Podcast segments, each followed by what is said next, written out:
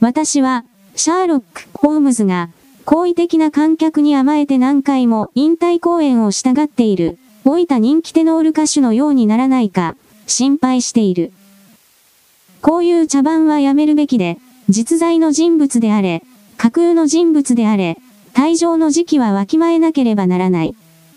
人は、想像上の人間が生きている奇妙な世界を無双したがる。その不思議な矛盾の世界では、今も、フィールディングの伊達男たちがリチャードソンの美女に求愛し、スコットの主人公は胸を張って歩き、リケンズのロンドンっ子は笑いを誘い、作家霊の現世主義者たちは、いかがわしい経歴を追い求めている。こんな世界の片隅なら、きっとシャーロックとワトソンも、しばらくは居場所があるだろう。その間に、もっと鋭い探偵と、それより鈍い相棒が、舞台の穴を埋めるかもしれない。ホームズの探偵歴は長いので、実際以上に誇張されることもある。かなりご高齢の紳士がやってきて、子供の頃によくホームズの冒険物語を読んだ、と言われても、ご本人が期待するほどありがたくはない。自分の履歴を存在に扱われて、いい気がする人はいないだろう。冷徹な真実として、ホームズが登場する、ヒーローの研究と、4つの署名という小冊子は、1887年から1889年に出版された。長く続くことになった短編の第一作、ボヘミアの秋分がストランドマガジンに掲載されたのは1891年である。これは読者の人気を博したようで、新作の要望があったため、39年前のこの年から、中断を挟みながら、今や56作にもなった本シリーズは、すでに、冒険、回想、帰還、最後の挨拶として単行本出版されているが、最近の数年に書いた12作品を、シャーロック・ホームズの事件簿というタイトルで出版することになった。ホームズの活動はビクトリア朝後半の絶頂期に始まり、短命すぎたエドワード朝を駆け抜け、そしてこの慌ただしい現在でもまだ何とか生きながらえている。したがって、若い頃に初期のホームズを読んだ読者の子供が成長し、同じ雑誌で同じ探偵物語を読んでいることはあり得るだろう。これは、イギリスの読者がいかに忍耐と忠誠を持っているかを示す驚くべき実例だ。私は、回想でホームズを終了させることを固く決意していた。それは、文学のエネルギーを一つの分野に集中させるべきではないと思ったためだ。あの、色白く彫りの深い顔と、活動的な肉体は、私の想像力を必要以上に奪っていたのだ。あのような結末にしたものの、幸いにも死体を検査して死亡宣告した検視官がいなかったため、長い中断の後、熱心な読者の要望に応えて、早まった決断を修正することは難しくなかった。私は彼を復活させたことを決して後悔しなかった。というのは、実際のところ、この軽い小作品によって、史実、詩文、歴史小説、心霊研究、劇作などの文学活動に支障をきたすことはなかったからだ。ホームズが存在しなかったとすれば、今ある以上の結果を残せなかったと思う。しかし、ホームズが私のもっと真剣な著作の理解の妨げになっていることも、多分間違いないだろう。だから読者の皆さん、シャーロック・ホームズにお別れを。私は、これまでのご愛読に感謝し、読者が日常生活の苦難をしばし忘れ、想像上の冒険世界ならではの気分転換ができたことを、切に祈っている。アーサー・コナン・ドイル。高名な依頼人。もう問題ないかな私がここで記述する事件を発表させてほしいと、10年間で10度目に頼んだ時のシャーロック・ホームズの返事がこれだった。ついに私はこの事件を記録に残す許可を得たのだ。この事件は、ある意味でホームズがその経歴の頂点を極めた事件だった。ホームズと私はトルコ風呂に目がなかった。乾いた部屋の心地よい気だるさの中でタバコを吸っているとき、私は彼が他のどの場所よりも話好きで人間味に溢れることを知っていた。ノーサンバーランド通りの浴場の上の階に、二つの長い巣が鍋て置かれたひっそりした一角があり、私たちは、1902年9月3日、そこに寝そべっていた。これが、事件の始まった日だ。私は彼に何か捜査中の事件があるか、尋ねた。彼は答える代わりに、くるまっていたシーツから、細長い神経質そうな手をさっと出し、側にかかっていたコートの内ポケットから封筒を取り出した。これはもったいぶっただけのくだらない要件かもしれないし、大変な事件なのかもしれない彼はその手紙を渡すときに言った。この手紙に書いてあること以外はわからない。それは前日の夜にチャールトン、クラブから出されていた。こんな文面だった。さあ、ジェームズ・ダムリーからシャーロック・ホームズ殿によろしくお伝えくださいとのことです。そして明日、4時半にお伺いしたいとのことです。さあ、ジェームズから伝言を依頼されましたのは、ホームズ氏に相談したい事件は、非常に繊細かつ重要なものであるということです。それゆえ、彼はホームズ氏がこの会談を実現するためにあらゆる努力をしていただき、ホームズ氏がチャールトン、クーラブに確認のために電話をしていただけるものと信じております。言うまでもないが、確認の電話はしたよ。ワトソン・ホームズは私が手紙を返すときに言った。このダムリーという人物について何か知っているか？上流社会では有名な名前だというだけだな。じゃあ、僕の方がちょっと詳しいな。彼は新聞沙汰にできない繊細な出来事を調停する人物だという評判だ。君もハマフォード、ウィルの件で、彼がさあ、ジョージ、ルイスと交渉したことを覚えているかもしれない。彼は生まれつき外交に向いた性格の人間だ。だから僕はこれが無意味な要件ではなく、本当に何か我々の助力が必要な事件を抱えていると期待せざるを得ない。我々？そうだ、もし君が良ければだが、ワトソン。光栄だな。では、この4時半という時刻を覚えていてくれ。それまではこの件を忘れていよう。私はこの時、クイーンアンドーリの部屋に住んでいたが、言われた時刻にベーカー街にやってきた。その時刻きっかりに、さあ、ジェームズ・ダムリー大佐の来訪が告げられた。多くの人はすでにご存知だろうから、彼の大柄の体、率直で正直な人柄、大きな綺麗に髭を剃った顔、そしてとりわけ、心地よい艶や金声、などについては説明するまでもないだろう。アイルランド人特有の灰色の目には実直さが輝き、よく動く笑顔を絶やさない口元からは巧みなユーモアが溢れ出た。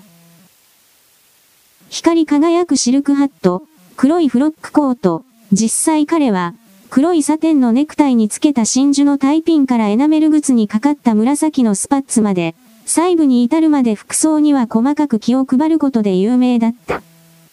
支配者前とした貴族の巨体が狭い部屋を威圧していた。もちろん、ワトソン博士が同席されるかもしれないと思っていました彼は礼儀正しく頭を下げていった。博士の協力が本当に必要になるかもしれません。ホームズさん、今回の相手は暴力沙汰がつきもので、文字通りどんなことでも躊躇しない男です。これ以上危険な男はヨーロッパにいないと言わざるを得ません。そういう大げさな異名を持った相手は、過去に何人も敵に回してきましたホームズは笑顔で言った。タバコはお吸いになりませんか？では失礼してパイプに火をつけさせていただきます。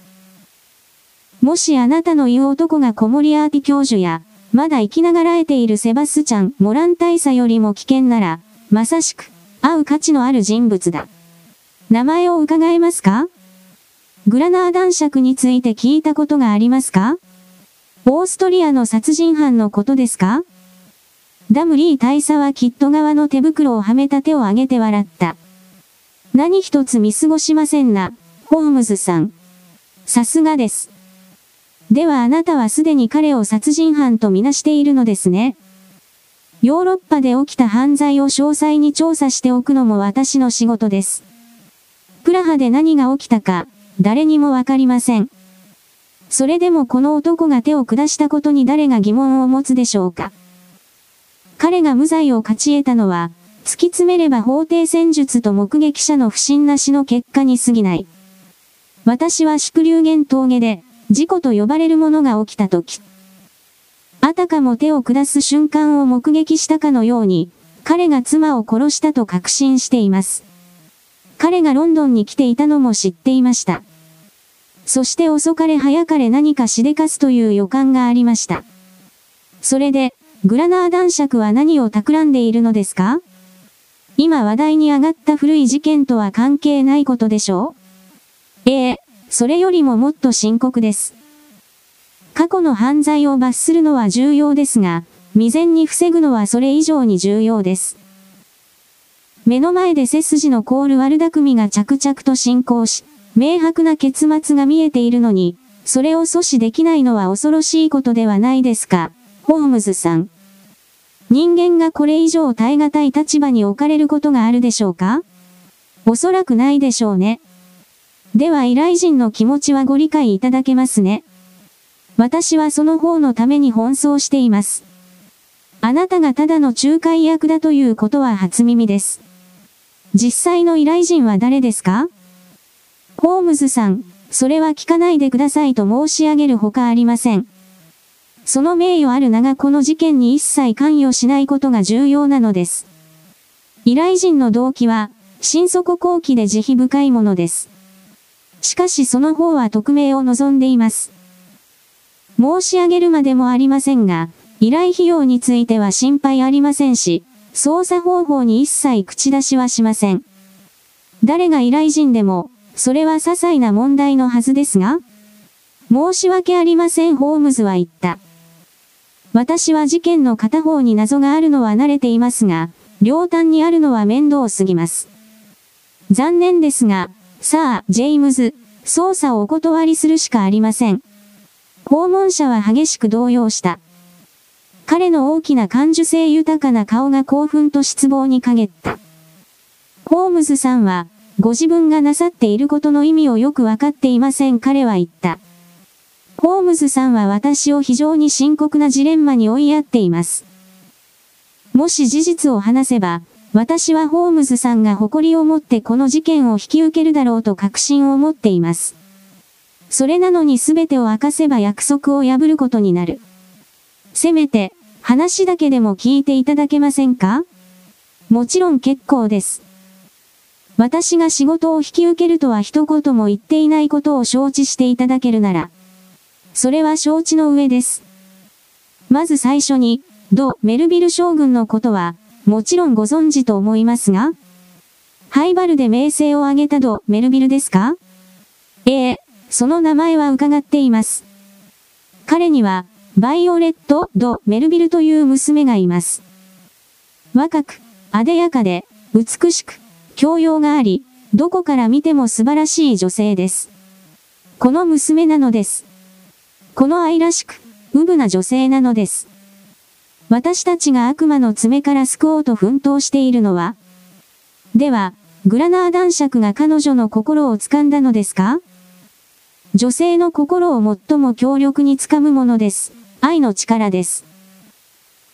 噂はご存知でしょうが、この男はとびきりの美男子で、最高に洗練されたマナーを持ち、優しい声、そしてロマンスと神秘の雰囲気は、女性にとってはたまらない魅力なのです。彼は女性なら誰でも自由に操れる能力があり、それを最大限活用していると言われています。しかしどうやってそんな男がミス・バイオレット・ド・メルビルのような身分の女性と出会ったのですか？地中海のヨット航海でのことでした。参加者は厳選されていましたが、基本的に自費でした。主催者は間違いなく、男爵の裏の顔をほとんど知らず、気づいた時には手遅れでした。あの悪党は彼女に取り入りました。そして見事な手腕で彼女の心を完全に射止めました。というよりも、彼女は心底愛するようになりました。彼女は彼に続婚で、完全に心を奪われています。彼の他には何もありません。彼の悪口は一言も聞こうとしません。彼女の熱を冷まそうとあらゆることをしましたが、無駄でした。結局、彼女は来月結婚するつもりでいます。彼女は成人していますし、鉄のように意志が固いので、結婚を阻止する手段がなかなか見つからないのです。オーストリアでの出来事を彼女は知っているのですか？あのずる賢い悪魔は過去のいかがわしいスキャンダルをすべて彼女に打ち明けています。しかし常に自分は濡れ衣を着せられた犠牲者となるような言い方をしているのです。彼女は完全にその説明を真に受け、他の人間の言うことには耳を貸しません。それは大変だ。しかし、ここまで言えばもう依頼人の名前が出てしまったのではないですか？依頼人は当然、ド・メルビル将軍でしょう。訪問者は椅子の上でみじろぎした。そうだと言ってホームズさんを騙すこともできるかもしれませんが、実は違います。ド・メルビルは完全に打ちのめされました。頑強な戦士はこの事件によって完全にくじけてしまいました。戦場では決して失わなかった勇気を失い、弱って、手足のおぼつかない老人になってしまいました。このオーストリア人のように輝かしく力強い悪党と対決するには完全に無力です。しかし、私の依頼人は昔からの友人で、長い間、将軍とは親密な付き合いをしてきており、この女性が短いワンピースを着ている頃から父親としての情をかけてきました。依頼人はこの悲劇の完遂を、手をこまねいて見ていられません。ロンドン警視庁ができることは何もありません。あなたに依頼を持ち込むというのは依頼人の提案です。しかし、すでに申し上げたように、その際、依頼人が事件に個人的に関係を持たないようにするという条件を明示されました。もちろんホームズさん、あなたの偉大な能力を使えば、簡単に私の後ろにいる依頼人を突き止めることができるでしょう。しかし彼の名誉がかかっていますので、それはやめて、正体を突き止めないようにお願いしなければなりません。ホームズはいたずらっぽく微笑んだ。それはもちろんお約束してもいいでしょう彼は言った。あなたの事件に興味が湧き、それに着手する気になったと付け加えてもいいでしょう。どのようにあなたと連絡を取ればいいですか？チャールトンクラブで連絡がつきます。しかし緊急の事態に備えて、私の電話番号をお教えします。XX。31です。ホームズはそれをメモすると、笑顔を崩さずに開いた手帳を膝に置いて座っていた。男爵の現住所はどこですか？ケンジントン近くのバーノン、ロッジです。大きな家です。ちょっときな臭い陶器を当てて懐が豊かになっています。当然、彼は一層危険な敵となっているわけです。今その家に住んでいるんですか？ええ。すでにお話しいただいたこと以外に、この男についてもっと情報はありませんか？彼は金のかかることが好きです。馬の愛好家で、短期間ですが、ウルリンガンでポロをしていました。しかしその時あのプラハの事件が噂になり、出て行かざるを得ませんでした。彼は本と絵画の収集家です。かなり貴族的な性格を持った男です。私の知る限り、中国時期については一目置かれた権威者で、その主題の著書が一冊あります。多層人格かホームズは言った。高度な犯罪者は皆そうだ。チャーリー・ピースはバイオリンの名手だった。ウェイン・ライトは大した芸術家だった。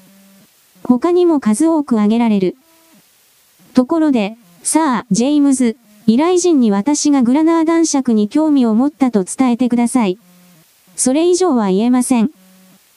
私は自分の情報源を持っていますので、おそらく何らかの突破口を見つけられると思います。訪問者が去った後、ホームズはまるで私の存在を忘れたかのように非常に長い間考え込んで座っていた。しかしとうとう、突然我に返った。さて、ワトソン、どうしたものかな？彼は尋ねた。その若い女性に会うべきだと思う。やれやれワトソン、哀れに打ちのめされた老夫でも心を動かせないのに、どうして一面識もない僕が説得できる？とはいえ、最後の手段としては、やってみてもいいかもしれんな。しかし、まずは違う方向から着手すべきだと思う。シンウェル・ジョンソンが助けになるような気がする。私はシンウェル・ジョンソンについてこの回顧録で触れる機会がなかった。最近のホームズの事件をほとんど取り上げていないからだ。20世紀最初の年、彼は貴重な助手になった。ジョンソンは、これを打ち明けるのは悲しいことだが、非常に危険な悪人として最初に名を馳せ、パーカストで二度懲役を受けた。最終的に彼は悔い改めてホームズに協力するようになり、広大なロンドンの地下犯罪社会で彼のエージェントとして行動し、しばしば決定的な情報を入手した。ジョンソンが警察のスパイであったら、彼の正体はすぐに判明しただろう。しかし彼は決して直接法廷に持ち込まれない事件を扱っていたので、彼の行動は仲間には全く気づかれなかった。二度の前歴があるという特権で、彼はどこにでも出入りできた、あらゆるナイトクラブ、アスカ、街の賭博場、そして素早い観察力と切れる頭脳で、理想的な情報収集のエージェントだった。ホームズが今、呼び出そうとしているのがこの男だった。私は自分の仕事で緊急の要件があったため、ホームズが実際にどんな手段を取ったかを知ることはできなかった。しかし私はその夜、シンプソンズ・アスタリスクで彼と待ち合わせをした。窓際の小さなテーブルに座り、ストランド街を忙しく行き交う人の流れを見下ろしながら、彼は起きたことの一部を私に語った。ジョンソンは嗅ぎ回っている彼は言った。彼は地下社会で、それよりもっと暗い奥間に行ってゴミを漁っている。その暗い犯罪の根源の中に、我々が暴き出さねばならないこの男の秘密があるからだ。しかしその女性がすでに判明している事実を認めようとしないなら、君がどんな新しい発見をしても決心が揺らぐだろうか？やってみんとわからんだろう、ワトソン。女の感情と精神は男には解けない謎だ。殺人でさえ多めに見たり納得したりするのに、ちょっとした無礼を根に持ったりする。グラナー男爵が僕に言った話では、彼に会ったのか。ああ、そうだ、僕の計画を君に話していなかった。いいか、ワトソン、僕は敵をしっかりと把握するのが好きなんだ。僕は直接対峙して、彼が持っている才能を自分の目で見届けたいんだ。ジョンソンに指示を与えた後、僕はケン・ジントンまで辻馬車で行き、男爵が非常に上機嫌でいるのが分かった。彼は君だと分かったのか？それはすぐに分かっただろう。僕はさっさと名刺を出したからね。彼は見事な敵だ。氷のように冷静で、滑らかな声で、上級専門医のように人を落ち着かせる。そしてコブラのように毒を持っている。彼が何を考えていたことやら、本当の犯罪貴族だ。午後のお茶を白々しく進めて、恐ろしい残酷さなど微塵も見せなかった。僕はアデルバート・グラナー男爵に注目を引かせてもらって喜んでいる。感じのいい人間だと言ったな。ネズミが取れそうだと思っている猫は喉をゴロゴロ言わせるさ。ある種の人間の愛想良さは過当な奴らの暴力以上にもっと致命的になる。彼の挨拶は典型的だった。ホームズさん、遅かれ早かれあなたとお会いすることになるのではと思っていました彼は言った。あなたは間違いなくド・メルビル男爵に、私と彼の娘バイオレットとの結婚を阻止するために雇われた。そうですね。僕は黙っていた。ホームズさん彼は言った。あなたはその名声にふさわしい方ですが、せっかくの名声を台無しにするだけです。これは万に一つも成功する見込みがある案件ではありません。危険を招くだけで、あなたは何の成果も得られないでしょう。すぐに手を引くことを強く忠告します。妙な偶然だな僕は答えた。僕はその忠告をまさに君に言おうとしていたところだ。男爵、僕は君の頭脳は尊敬している。そして君という人間を少し知った今でもそれは変わらない。男として聞きたい。誰も君の過去を暴き立てて、必要以上に不愉快にさせたいと思っていない。もう済んだことだ。そして君は今順調にやっている。しかしもし君がこの結婚に固執するなら、ものすごい数の強力な敵が立ち上り、君がイギリスにいる限り、ただごとでは済まなくなる。これは価値のあることか？君はこの女性に手を出さない方が絶対に賢明だ。もし君の過去を彼女の耳に入れることになれば、君にとって不愉快なことになるぞ。男爵は鼻の下に昆虫の短い触覚のようなワックスで固めた細い髭を生やしていた。それが話を聞いている時におかしそうに震えていたが、とうとう小さく笑い出した。笑って申し訳ない、ホームズさん彼は言った。しかしあなたが何のカードも持たないのに、勝負しようとしているのを見て本当におかしくなったものでね。誰にもそれ以上のことはできないでしょうが、しかしそれでもちょっと痛ましいですね。一枚の絵札もなく、ホームズさん、最低の番号札以外ないというのは、そう思うのか。そうだとわかっています。はっきりさせておきましょう。私の手札は非常に強力なので見せても差し支えありません。私は幸運にもこの女性の完全な愛情を勝ち取りました。私は、過去の人生に起きた不幸な出来事をすべて非常にわかりやすく話したのですが、それでも彼女は愛を捧げてくれました。私は彼女に別の話もしました。ある悪意を持った陰険な人物が、あなたがご自分のことだと気づいていただければ幸いですが彼女のところに来て、いろいろな話をするだろうとね。そして私は彼女にどのようにそれをあしらえばいいか、事前注意をしました。あなたは、交際民暗示について聞いたことがありますか？ホームズさん。まあ、それがどのようなものかわかるでしょう。才能ある人間は、野暮な手の動きや馬鹿げたポーズを使わなくても催眠術が使えるということをね。彼女は間違いなく、あなたに対して心の準備ができています。そしてあなたと会うことになるでしょう。彼女は父親の言うことに極めて従順ですから、ただ一つ小さなことを除いてはですが。まあ、ワトソン、これ以上言うことはなさそうだったので、僕はできる限り、冷静に威厳を持っていと孫いをした。しかし、僕がドアノブに手をかけたとき、彼は僕を呼び止めた。ところで、ホームズさん彼は言った。フランスのル・ブランという探偵をご存知ですか？知っている僕は言った。どうなったか、知っていますか？モンマルトル地区で暴漢に殴られて、一生不自由な体になったと聞いたが。その通りです、ホームズさん。奇妙な偶然の一致ですが、彼はほんの一週間前に私の捜査をしていました。おやめなさい、ホームズさん。やってもいいことはありません。それを思い知った人間は何人もいます。最後に申し上げたいのは、あなたはあなたの道を生き、私には私の道を行かせなさいということです。ごきげんよう。こういうわけだ、ワトソン。これで全部だ。危なそうな奴だな。実に危ない。僕は罵倒は聞き流すが、こいつは口で言う以上のことをやるタイプの男だ。君が介入する必要があるのか？彼とその女性が結婚すると、本当に問題になるのか？彼が前妻を殺害したのが確実だということを考えると、重大な問題だと言わざるを得ない。それに、あの依頼人だからな。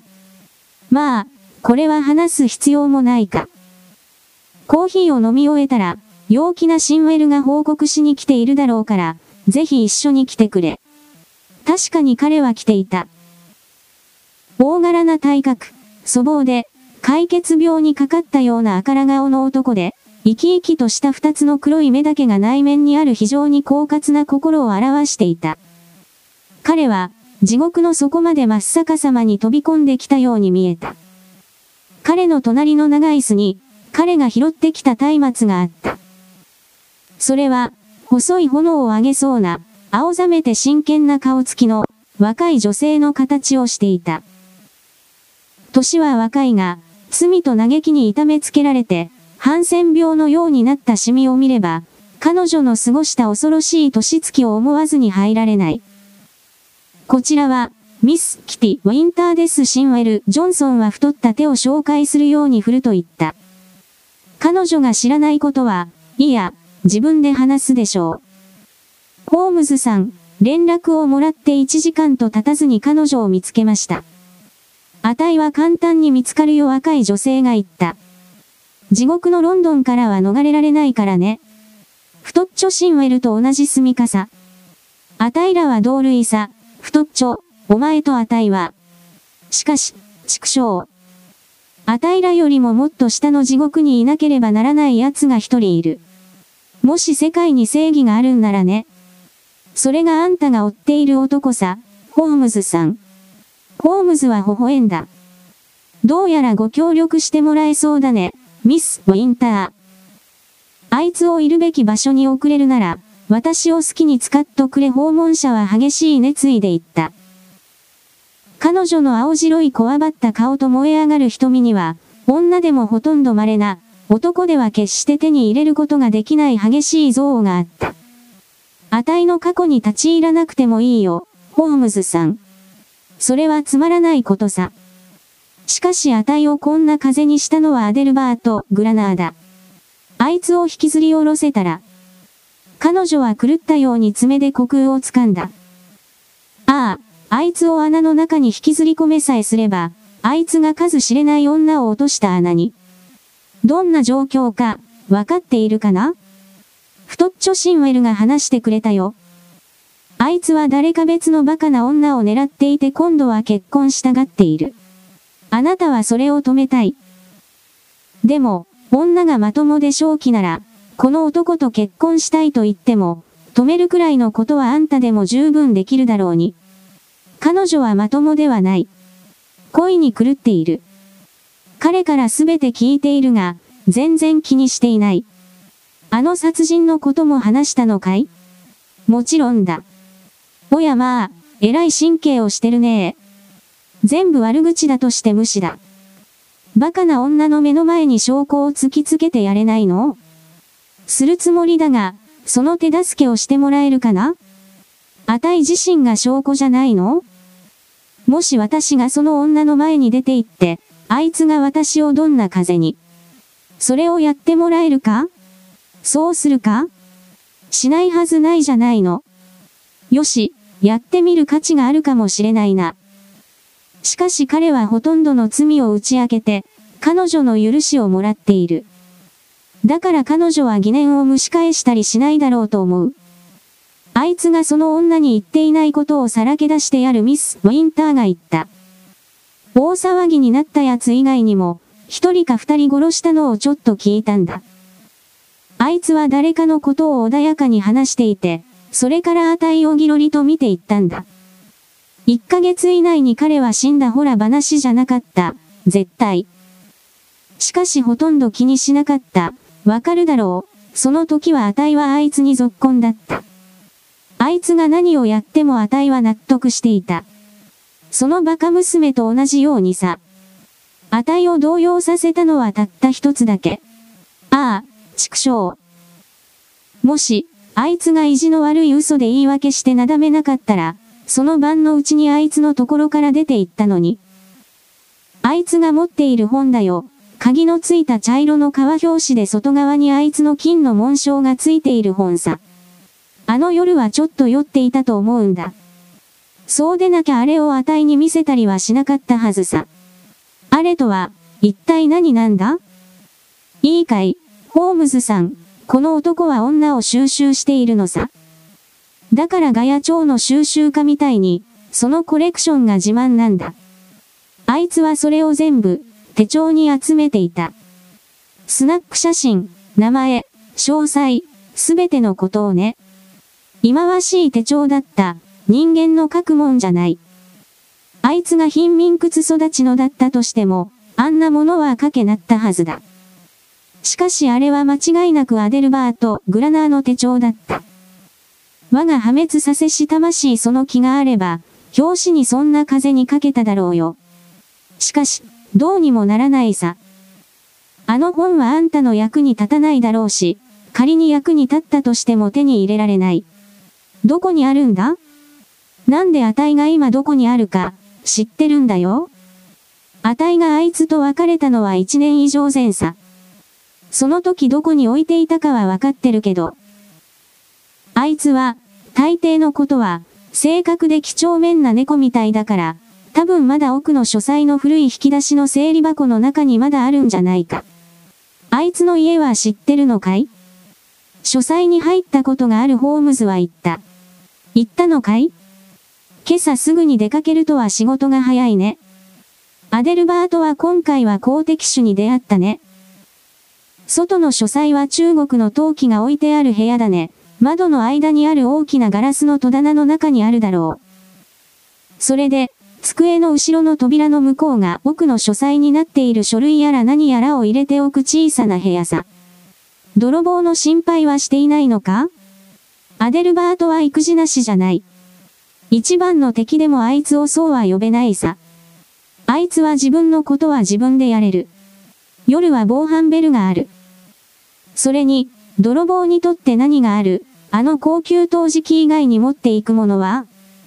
そりゃダメだシンウェル・ジョンソンは専門家の断固とした口調で言った。どんな売人もそんなものは欲しがらんな。溶かすことも売ることもできん。そうだなホームズは言った。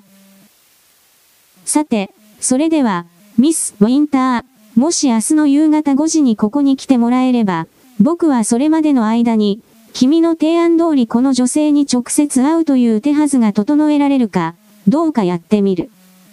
君の協力にはこの上なく感謝する。言うまでもないが、依頼人は十分な謝礼を考えて。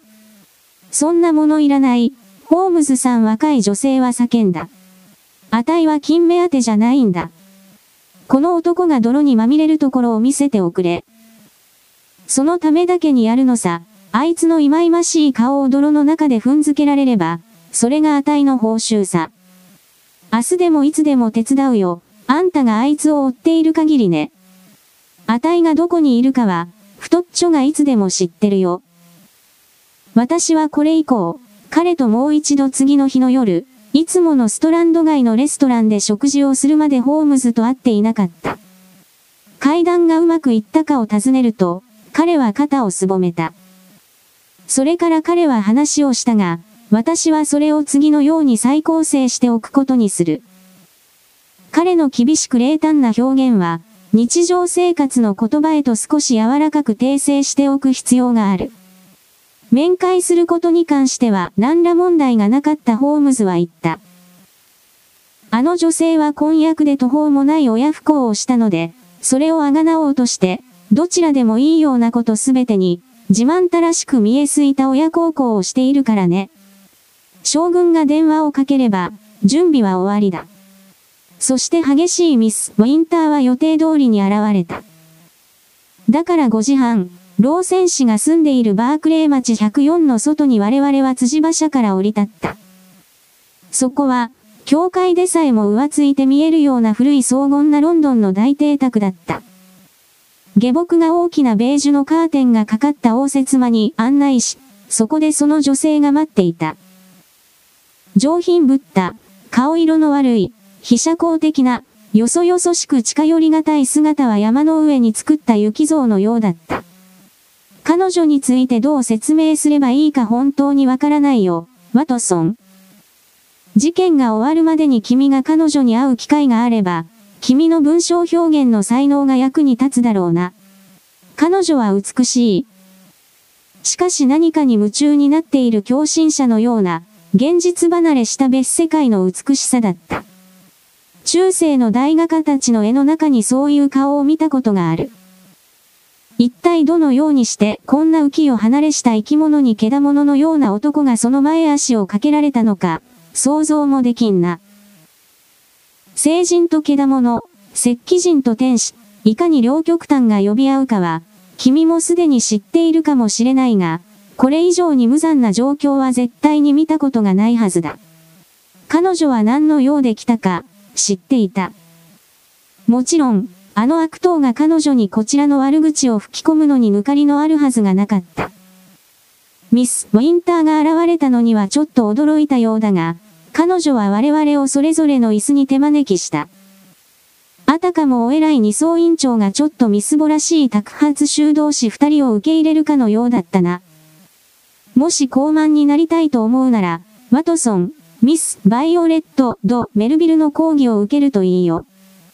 何の御用でしょう？彼女は郡山から吹き下ろす風のような声で言った。あなたの名前はよく存じ上げています。聞いたところでは、あなたは私の婚約者のグラナー男爵の悪口を言うために来られた。父の求めがあればこそ、私はあなたとお会いしています。だからあらかじめ申し上げておきます。あなたが何をおっしゃってもほんのわずかでも私の気持ちを動かすことはできないと。僕は彼女が気の毒になったよ、ワトソン。一瞬、僕は自分の娘ならこう感じるだろうという気持ちで彼女のことを思った。僕が雄弁なことはほとんどない。僕は頭は使うが心遣いはしないのでね。しかし僕は本当に彼女に訴えたよ。自分の性格の中で見つかる思いやりの限りを尽くした言葉でね。僕は彼女に、結婚してからやっと男の本性に気づいた女性の恐ろしい立場をはっきりと目に浮かぶように説明したよ。血にまみれた手と高色な唇で抱擁されても、受け入れるしかない女性のことをね。僕はあらゆる手を使った。恥、恐れ、苦悩、絶望、全部だ。僕がどれだけ熱い言葉を尽くしても、象牙のような方にほんのわずかの赤みも、放心したような目に一条の感情のきらめきも、もたらすことはできなかった。僕はあの悪党が交際民の効果について話していたことを思い出したよ。あの女性が地上を離れ、何か恍惚とした夢の中に生きていると言っても、信じてもらうことができただろうな。しかし、彼女の返答には何一つ曖昧な点はなかった。忍耐強く話を聞きましたが、ホームズさん彼女は言った。全く、心が動かされることはありませんでした。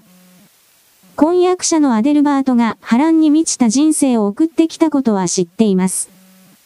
彼が激しく憎まれ、この上なく不正な抽象を浴びたこともです。あなたは私に抽象を聞かせに来た最後の人物というだけのことです。もしかするとあなたは好意かもしれません。しかしあなたはお金で動く代理人だという話です。そういう人間は喜んで彼の敵と同じように男爵のためにも活躍するのでしょうね。しかしどうであれ、あなたにはこれを最後にきっぱりと分かっていただきたいのです。私は彼を愛し、彼も私を愛し、そして世界中の意見は、その窓の外にいる鳥のさえずり以上のものではないということを。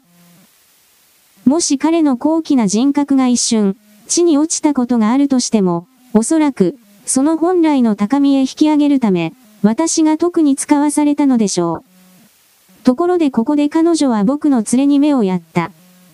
この若い女性はどなたですか？僕が答えようとしたとき、女が旋風のように話し出した。もし炎と氷がぶつかり合うところを見たことがあれば、この二人の女性はまさにそれだった。あたいが誰か言ってやるよ彼女は椅子から飛び上がって叫んだ。彼女の口元は劇場に完全に歪んでいた。あたいはあいつの最後の女さ。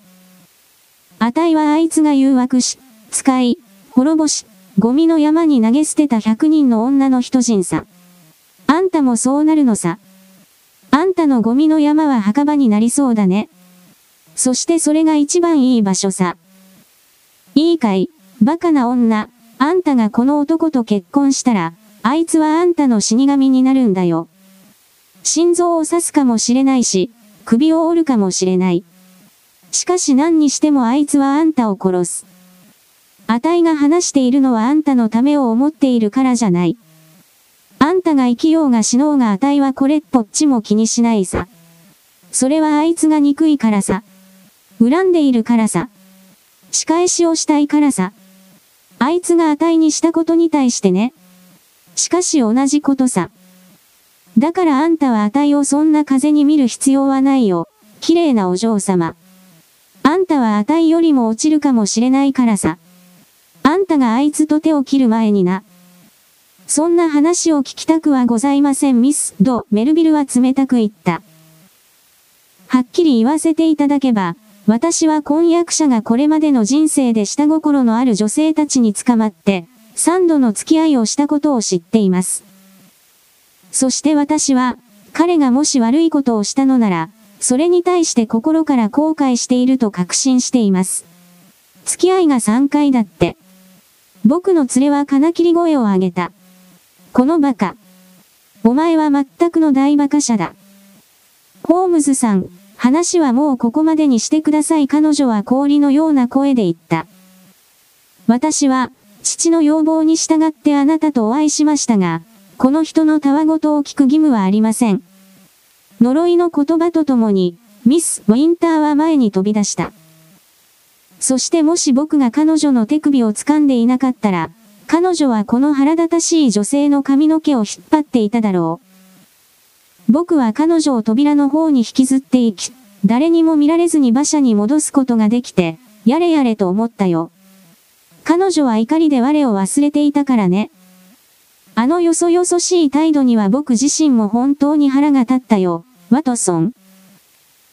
こちらが助けようと奔走しているあの女の落ち着き払った冷淡さと極度の自己満足には、言葉で言えないほど尺に触るものがあったからね。さあ、これでもう一度君は現状を正確に把握したわけだ。そして僕が新たに手段を練り直さなければならないことは確かだ。この最初の一手に効果がなかったからね。僕は君とは連絡を密にするつもりだ、ワトソン。君の手を借りたい場面が出てくるのはまず間違いない。しかしこちらが次の一手を指す前に、向こうが手を打ってくる可能性もあるな。その読みが当たった。彼らの一撃が加えられた。いや、私はその女性が知らされていたとは到底信じられないので、彼の一撃と言うべきか。私は新聞売りのポスターを目にして電撃的な恐怖を覚えたとき、自分の立っていた敷石を今も覚えている。片足の新聞売りが勇敢を広げていたのはグランドホテルとチャーリングクロス駅の間だった。それは彼と最後に話をしてからわずか2日後だった。そこに、黄色い紙に黒い文字で、恐ろしいポスターが掲げられていた。シャーロック・ホームズ。殺人未遂事件発生。私はしばらく固まって立っていたと思う。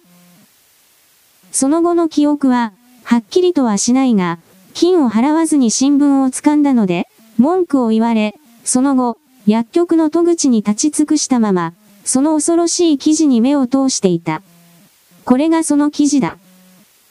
遺憾なことに、著名な私立探偵のシャーロック・ホームズ氏が、今朝激しい暴行を受け、危険な状態となった。詳しい状況はまだ判明していないが、この事件は12時頃、カフェ、ロイヤルの外のリージェント街で起こった模様である。ホームズ氏はステッキを持った2人組に襲われ、医者によると、頭部と体を撃たれて大変な重傷を負った。彼はチャリングクロス病院に運ばれたが、ベーカー街の自宅に戻るように主張したとのこと。彼を襲撃した悪党は上等な身なりをした男らしく、カフェ、ロイヤルを抜け、裏のグロスハウス街に出て、周囲の人間の目をかわした模様。犯人はまず間違いなく、被害者の調査活動と天才的能力に、何度となく煮え湯を飲まされてきた犯罪組織員であろう。言うまでもなく、私はこの記事に目を通すや否や、馬車に飛び乗ってベーカー街に向かっていた。玄関ホールに有名な外科医のサー・レスリー・オークショットがいて、彼の馬車が敷石のところに止まっていた。差し迫った危険はありません彼はこう言った。列車が2箇所とかなりひどい打ち身が数箇所あります。数針縫う必要がありました。モルヒネを注射していますので絶対安静ですが、数分間の話くらいであれば、絶対にダメということもないでしょう。この許しを得て私は明かりを落とした部屋にそっと入った。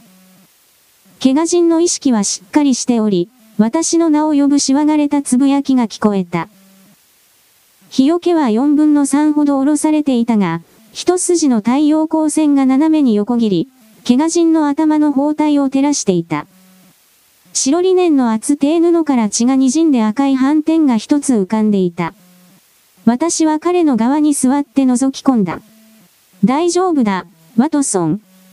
そんなに心配入らない彼はか細い声で呟いた。見た目ほどひどくはない。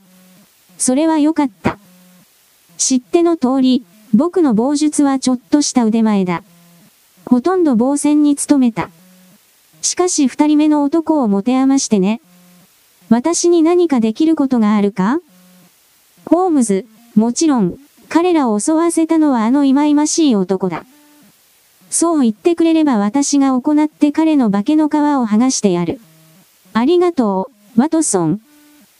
いや、警察があの男たちを逮捕するまで我々にできることは何もない。しかし彼らの逃走路はよく準備されていた。それは間違いないな。ちょっと待ってくれ。僕には計画がある。まず最初に、僕の怪我を悪く言ってくれ。新聞記者が君のところに聞きに来るだろう。大げさに言ってくれ、ワトソン。一週間生き延びれたら幸運だ。脳座症、上ごと、何でも好きなように。大げさに言いすぎることはない。しかし、さあ、レスリー、オークショットは？ああ、彼は問題ないよ。僕の悪いところだけを見せておく。それは任せておいてくれ。他に何かあるか？ある。シンウェル・ジョンソンにあの女を避難させるように言ってくれ。あのひどい奴らが今彼女を追っているだろう。彼らはもちろん、彼女がこの事件で僕の味方をしたと知っている。もし彼らが大胆にも僕を攻撃するなら彼女を放っておくことは考えにくい。これは緊急だ。今夜やってくれ。今すぐ行くよ。他にはテーブルにパイプとタバコの入ったスリッパを置いてくれ。それでいい。毎朝来てくれ。それで計画を練ろう。私はジョンソンとその夜、ミス・ウィンターを目立たない郊外に連れて行き、危険が去るまで何を潜めているように見張る手はずを整えた。6日間、一般の人はホームズが死の淵にあるような印象を持っていた。速報には非常に深刻で、新聞には不吉な記事が載っていた。私は頻繁にあって傷がそれほどひどくはないことを確信していた。頑丈な体と断固とした意志が彼の特効薬だった。彼は急速に回復していた。そして時々、彼は私までごまかし、実際にはもっと回復しているのではないかという疑念が湧いた。彼の奇妙な秘密めいた性格は、多くの劇的な効果をもたらしてきたが、最も親しい友人にさえ、具体的に何を企てているのか明かさなかった。彼は、策を練った人間以外に安全な策士はいないという極端な原則にまで達していた。私は他の誰よりも彼に近いところにいたが、それでもいつも隙間があることを感じてきた。7日目に抜死された。その日の夕刊には単独が起きたという記事が出ていた。同じ夕刊に、ともかくホームズに伝えておかねればならない記事が載っていた。それはリバプールから金曜日に出発するキューナード汽船のルリタニア号の乗客の中にアデルバート・グラナーの名前があったことだけだった。彼は目前に控えたミス・バイオレット・ド・メルビルとの結婚式の前に、アメリカにおいて、重要な財政上の問題で調停が必要となった。彼女の父親はとうとう。ホームズは青白い顔に食い入るような表情を浮かべて、この話に耳を傾けていた。その表情で、これが彼にとってひどい痛手だったことが分かった。金曜日。彼は叫んだ。丸3日しかない。僕には彼が危険から逃れるつもりだという確信がある。だが逃がさん、ワトソン。誓って、逃がさんぞ。これから、ワトソン、僕のためにやってほしいことがあるんだ。そのためにここに来ているんだ、ホームズ。よし、それでは、これから24時間、中国時期を徹底的に勉強してくれ。彼は何の説明もしなかったし、私も何も尋ねなかった。長い経験で私は黙って彼の言うことを聞くという知恵を身につけていた。しかし私は彼の部屋を出てベーカー街を歩いていた時、なぜこんな奇妙な指令を遂行する必要があるのかという疑問が頭の中をめぐっていた。最後に私はセントジョーンズスクエアのロンドン図書館まで馬車で行き、副図書士のローマックスにこのことを告げ、そして分厚い本を脇に抱えて自分の家へと向かった。弁護士は必死で事件について詰め込めば、月曜日に専門家の承認を尋問することができるが、土曜日が来る前に詰め込んだ知識を全部忘れると言われている。もちろん私は今当時期の専門家を気取りたいわけではない。それでもその夕方中ずっと、そして一度少し休んだだけでその夜の真中、そして次の日の午前中いっぱい、私は知識を吸収し名前を覚えることに努めた。そこで私は、偉大な芸術家たちの特徴や、不思議な還暦法、広し武帝時代の印や永楽帝の魅力、東英の処方、宋と元初期の繁栄について学んだ。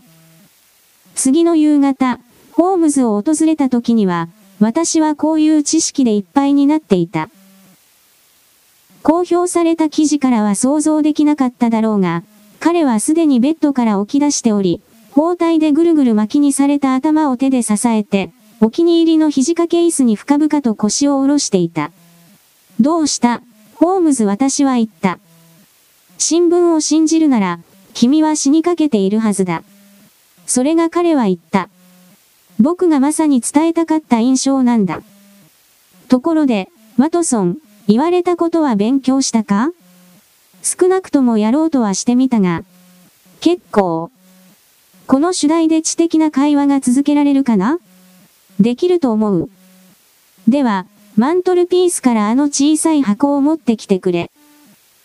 彼はその箱の蓋を開け、美しい東洋の絹で非常に丁寧に包まれた小さな物体を取り出した。彼はそれを解いて、非常に美しい群青色の繊細な小皿を取り出した。慎重に扱わなければならないよ、ワトソン。これは本物の明朝乱獲時期だ。これ以上素晴らしいものはクリスティのオークションにもかけられたことがない。これが完全に揃っていれば王の身代金にもなり得るものだ。実際、北京の王宮以外にこれの完全セットがあるかは疑わしい。これを一目見れば、本当の目利きなら夢中になるはずだ。これでどうすればいいんだ？ホームズは名刺を手渡した。そこにはこのように印刷されていた。ムーン街369ヒル、バートン。これが今夜の君の名前だ、ワトソン。君はグラナー男爵を訪問する。僕は彼の生活習慣を少し知っているから、8時半になれば彼はおそらく手が空いているはずだ。前もって君は、訪問したいという手紙を出しておき、そこで比類なき明朝の組皿の見本を持っていくつもりだと言っておく。君は医者になりすますのがいい。そうするとこの部分については嘘をつかずに役を演じられるだろう。君はこのセットを手に入れた収集家だ。君は男爵がこういうものに興味を持っていると聞いた。そして君は相応の値段なら売っても構わないと思っている。いくらなんだ？よく聞いた、ワトソン。君はもし自分自身の品物の価値を知らないなら間違いなくひどい失敗をするだろう。この皿はサー・ジェイムズが僕のところに持ってきたもので、僕の理解では、これは彼の依頼人の所蔵品から出たものだ。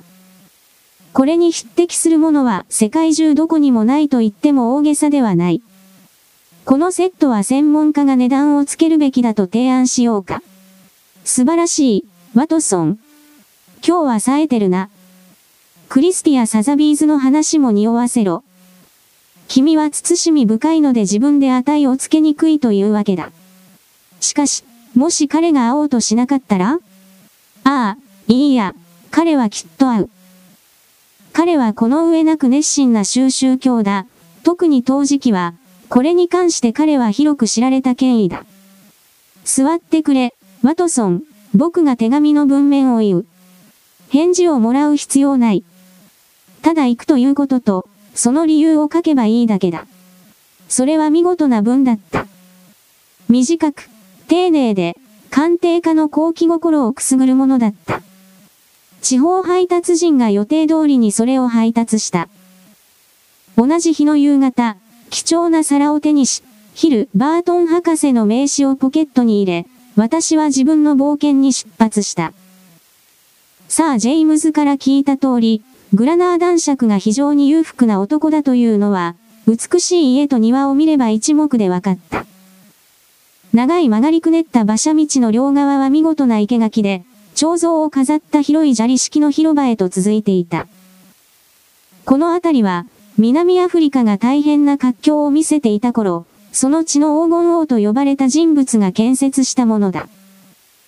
その一角には小塔を備えた幅の広い低い家が、建築学的には悪夢だったが、異様と堅牢さを誇示していた。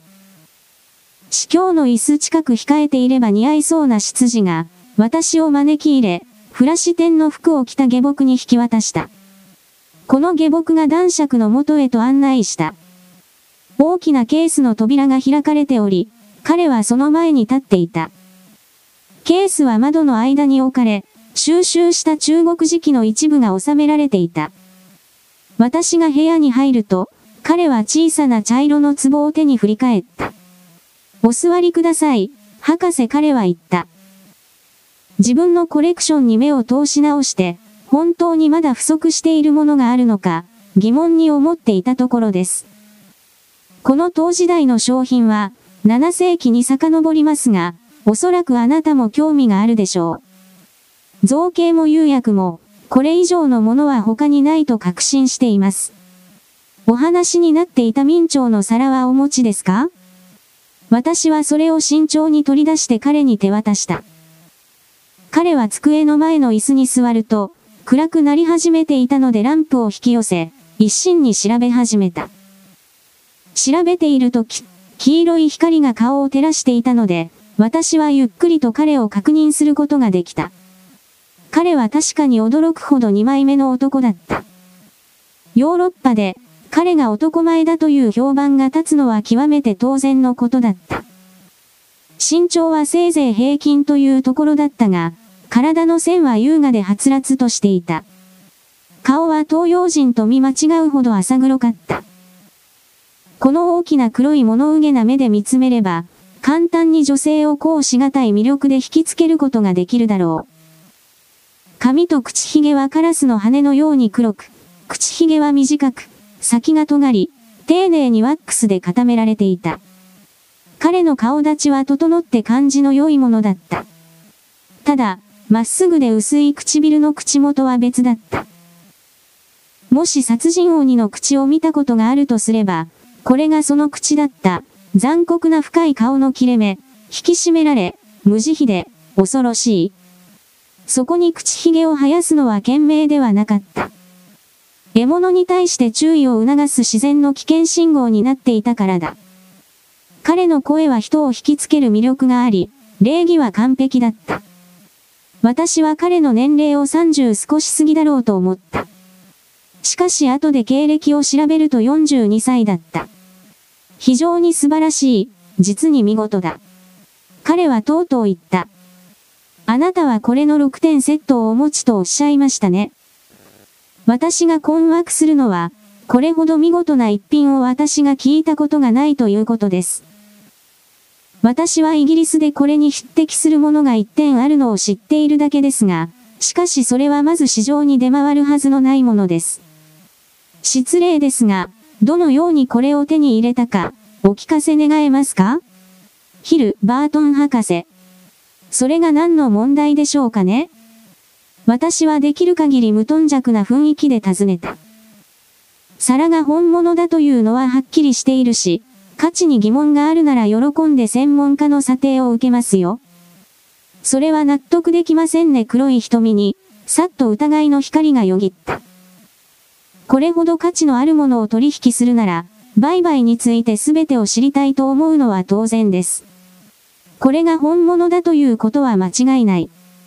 その点に関しては全く疑問がない。しかし考えてみてください。私はあらゆる可能性を考慮に入れなければならないので、5になってあなたに売る権利がないと分かったとすればそんな心配には及ばないことは、私が保証しましょう。そうすると、当然ながら、あなたの保証がどれほど信頼できるものかが、問題になりますね。取引銀行に尋ねればわかることです。確かにそうでしょう。それでもこの取引全体が少し不自然だと思えますね。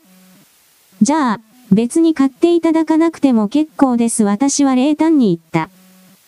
私があなたに最初に話を持ちかけたのは、あなたが目利きだと聞いたからです。しかし買い手は他にいくらでもいます。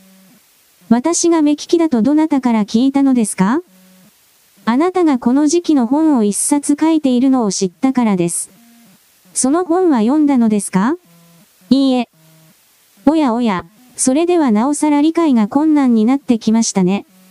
あなたは目利きで収集家だ。これほど価値の高い一品を収集している。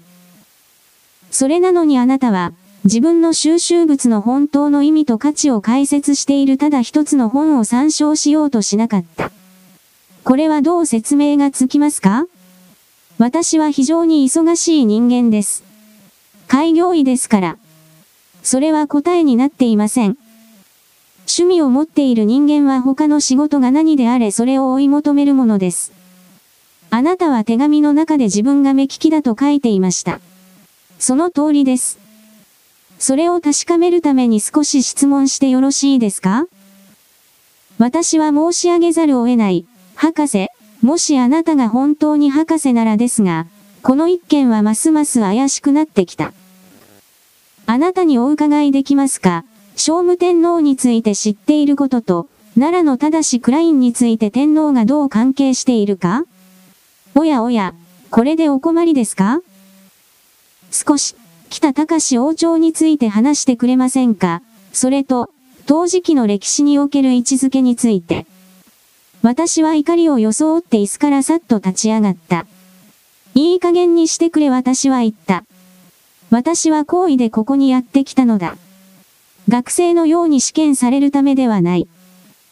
これらの品物に関する知識はあなたよりも劣るかもしれない。しかし私はこんなに無作法な聞き方をする質問には、絶対に答えん。彼は私をじっと見た。目にはもう、気だるい気配はなかった。突然、その目がギラリと光った。あの残酷な唇の間からも白い歯が光った。何が目的だ？お前は偵察にやってきたな。お前はホームズの密偵だ。俺を罠にはめようとしたな。あの男は死にかけているという話だ。だから俺を見張るためにお前を手先として送り込んだ。お前は無断でここに入った。そして、さあ偉いことになったぞ。入るよりも出ていく方が大変だ。彼はパッと立ち上がり、私は攻撃に備えて後ろに下がった。この男が怒りに自制心を失っていたからだ。彼は最初から私を疑わしいと思っていたのかもしれない。きっとこの尋問で確信を持ったのだろう。しかし私には彼を欺くのが無理なのは明らかだった。彼は引き出しに手を突っ込んで荒々しく手探りした。その時、何かを聞きつけて動きを止め、じっと聞き耳を立てた。あ。彼は叫んだ。あ。彼は後ろの部屋に飛び込んだ。私は二歩で開いた戸口に行った。その部屋の中の鮮明な映像を忘れることはないだろう。庭に面した窓が大きく開けられていた。その側に、血まみれの包帯を頭に巻き、やつれて青ざめた顔のシャーロック・ホームズが、恐ろしい幽霊のような姿で、立っていた。次の瞬間、彼は窓をくぐり抜け、外の月桂樹の茂みの中に体が落ちる音が聞こえた。男爵は怒号を上げると、ホームズの後を追って、開いた窓に駆け寄った。その時だ。それは一瞬の出来事だった。それでも私ははっきりと見た。一本の腕が、女性の腕が、葉の間からさっと出てきた。同時に、男爵が恐ろしい叫び声を上げた、私の記憶の中で永久になり続けるだろう叫び声を。彼は両手で顔をさっと押さえ、部屋の中を走り回り、頭を恐ろしく壁に叩きつけた。それから彼は絨毯の上に倒れ、転げ回り、身をよじり、家中に轟き渡る叫び声を次々と上げた。水。頼む、水。彼は叫んだ。私はサイドテーブルの上の水差しを掴んで、彼を助けるために駆け寄った。同時に、執事と何人かの下僕が玄関ホールから駆け込んできた。私が怪我人の側にひざまずき恐ろしい顔をランプの光の方に向けたとき、彼らの一人が気絶したことを覚えている。硫酸が顔全体を腐食させ、耳と顎から滴り落ちていた。片目はすでに白くなり濁っていた。もう片方の目は真っ赤で炎症を起こしていた。私が数分前に称賛した顔立ちは、今や美しい絵画の上を作者が濡れた汚いスポンジでこすったようになっていた。それは、汚れ、変色し、怪物のように恐ろしかった。私は硫酸の襲撃に関係する範囲内で、何が起きたかを正確に短い言葉で説明した。何人かが窓から出て、他の者は芝生の上を駆け出した。しかし外は暗く雨が降り出していた。叫び声の間に怪我人は復讐者に対して怒りわめき散らしていた。あのアバズレ、キティ、ウィンター。彼は叫んだ。ああ、制約女。この報いは絶対受けるぞ。報いを受けろ。ああ、なんということだ。痛くて我慢できん。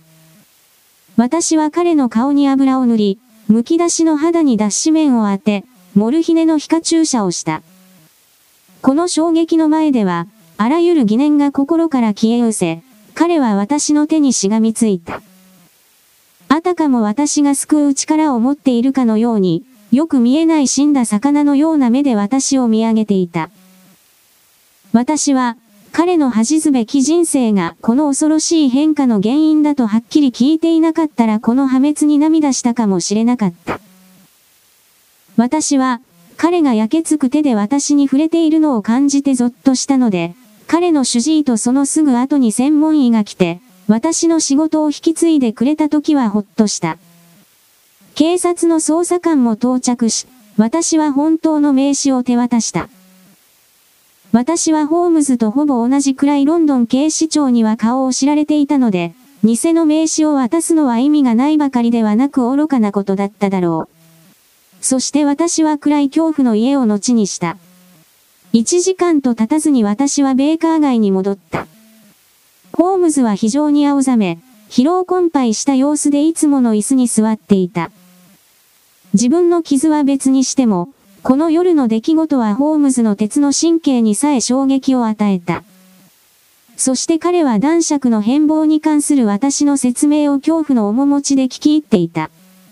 罪の報いだな、ワトソン、罪の報いだ。彼は言った。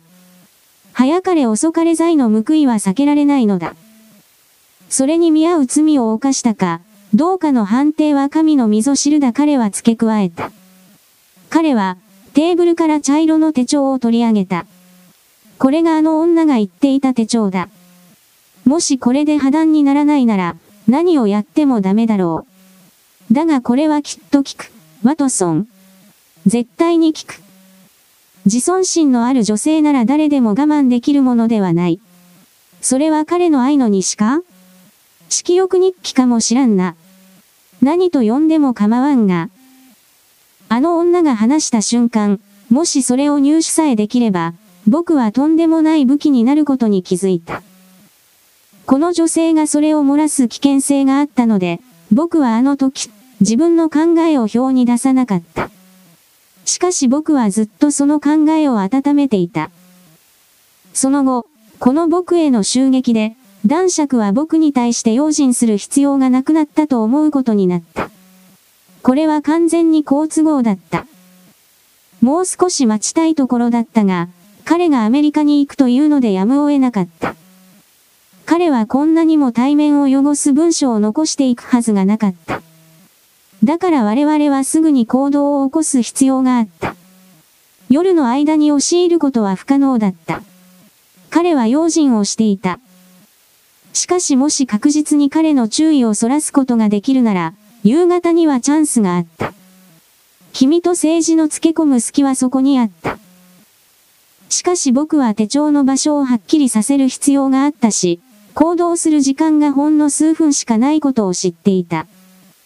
僕の時間は君の中国陶磁器の知識によって制限されていたからね。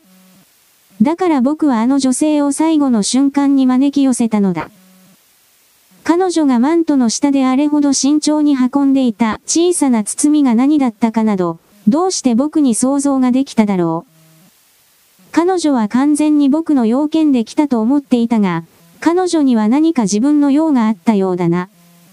彼は私が君の使者だと感づいたよ。そうなるんじゃないかと思っていた。しかし君はちょうど本を奪える間、彼を引きつけておいた。見られずに逃げられるほどの長さではなかったがね。ああ、サー・ジェイムズ、お越しいただけて非常に光栄です。前もって呼ばれていたサー・ジェイムズ・ダムリーが現れた。彼は何が起きたかというホームズの説明に、じっと聞き入っていた。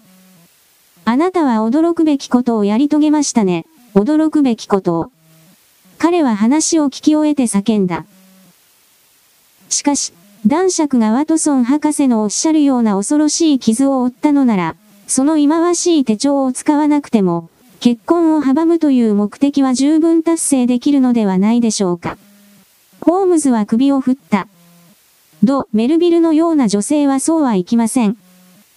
彼を傷つけられた殉教者とみなして、ますます愛するでしょう。ダメです。破滅させなければならないのは彼の肉体ではなく精神です。この手帳で彼女は目が覚めるでしょう。これ以外では不可能だと分かっています。これは彼自身の筆跡で書かれています。無視できるはずがありません。サー・ジェイムズは手帳と貴重な皿を一緒に持ち帰った。遅くなっていたので、私も彼と一緒に通りにまで降りて行った。四輪馬車が待っていた。彼は飛び乗り、固形度をつけた魚車に急いで行くように告げ、素早く走り去った。彼はパネルにあった紋章を隠すためにコートを半分窓の外に垂らしていた。しかしそれでも玄関の明かりで紋章が目に入った。私は驚きに息を飲んだ。それから私は引き返しホームズの部屋まで階段を駆け上がった。依頼人が誰か分かったぞ私は大変な事実を知って、はち切れそうになりながら叫んだ。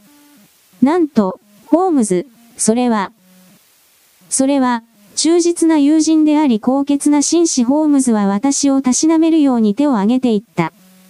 我々にとって、現在も将来もそういうことにしておこう。男爵の罪を暴露するあの手帳がどのように使われたか、私は知らされていない。さあ、ジェイムズがことを運んだのかもしれない。しかし、これほどまでにデリケートな仕事は若い女性の父親に委ねられた可能性が高いだろう。どちらにしても、その効果は完全に期待通りだった。3日後、モーニングポストに、アデルバート・グラナー男爵とミス・バイオレット・ド・メルビルの結婚は、なくなった模様だという記事が載った。同じ新聞に、硫酸を浴びせるという重大な嫌疑で起訴された、ミス・キティ・ウィンターの弔問に関する記事があった。大きな罪状軽減自由が法廷に提出されたので、判決は、これは記憶に残るだろうが、このような犯罪に対して最も軽いものとなった。シャーロック・ホームズは窃盗で起訴される恐れがあったが、目的が正当で依頼人が十分に公明な場合、厳格なイギリス検察も思いやりと柔軟性を見せた。我が友人は未だに被告代には立たされていない。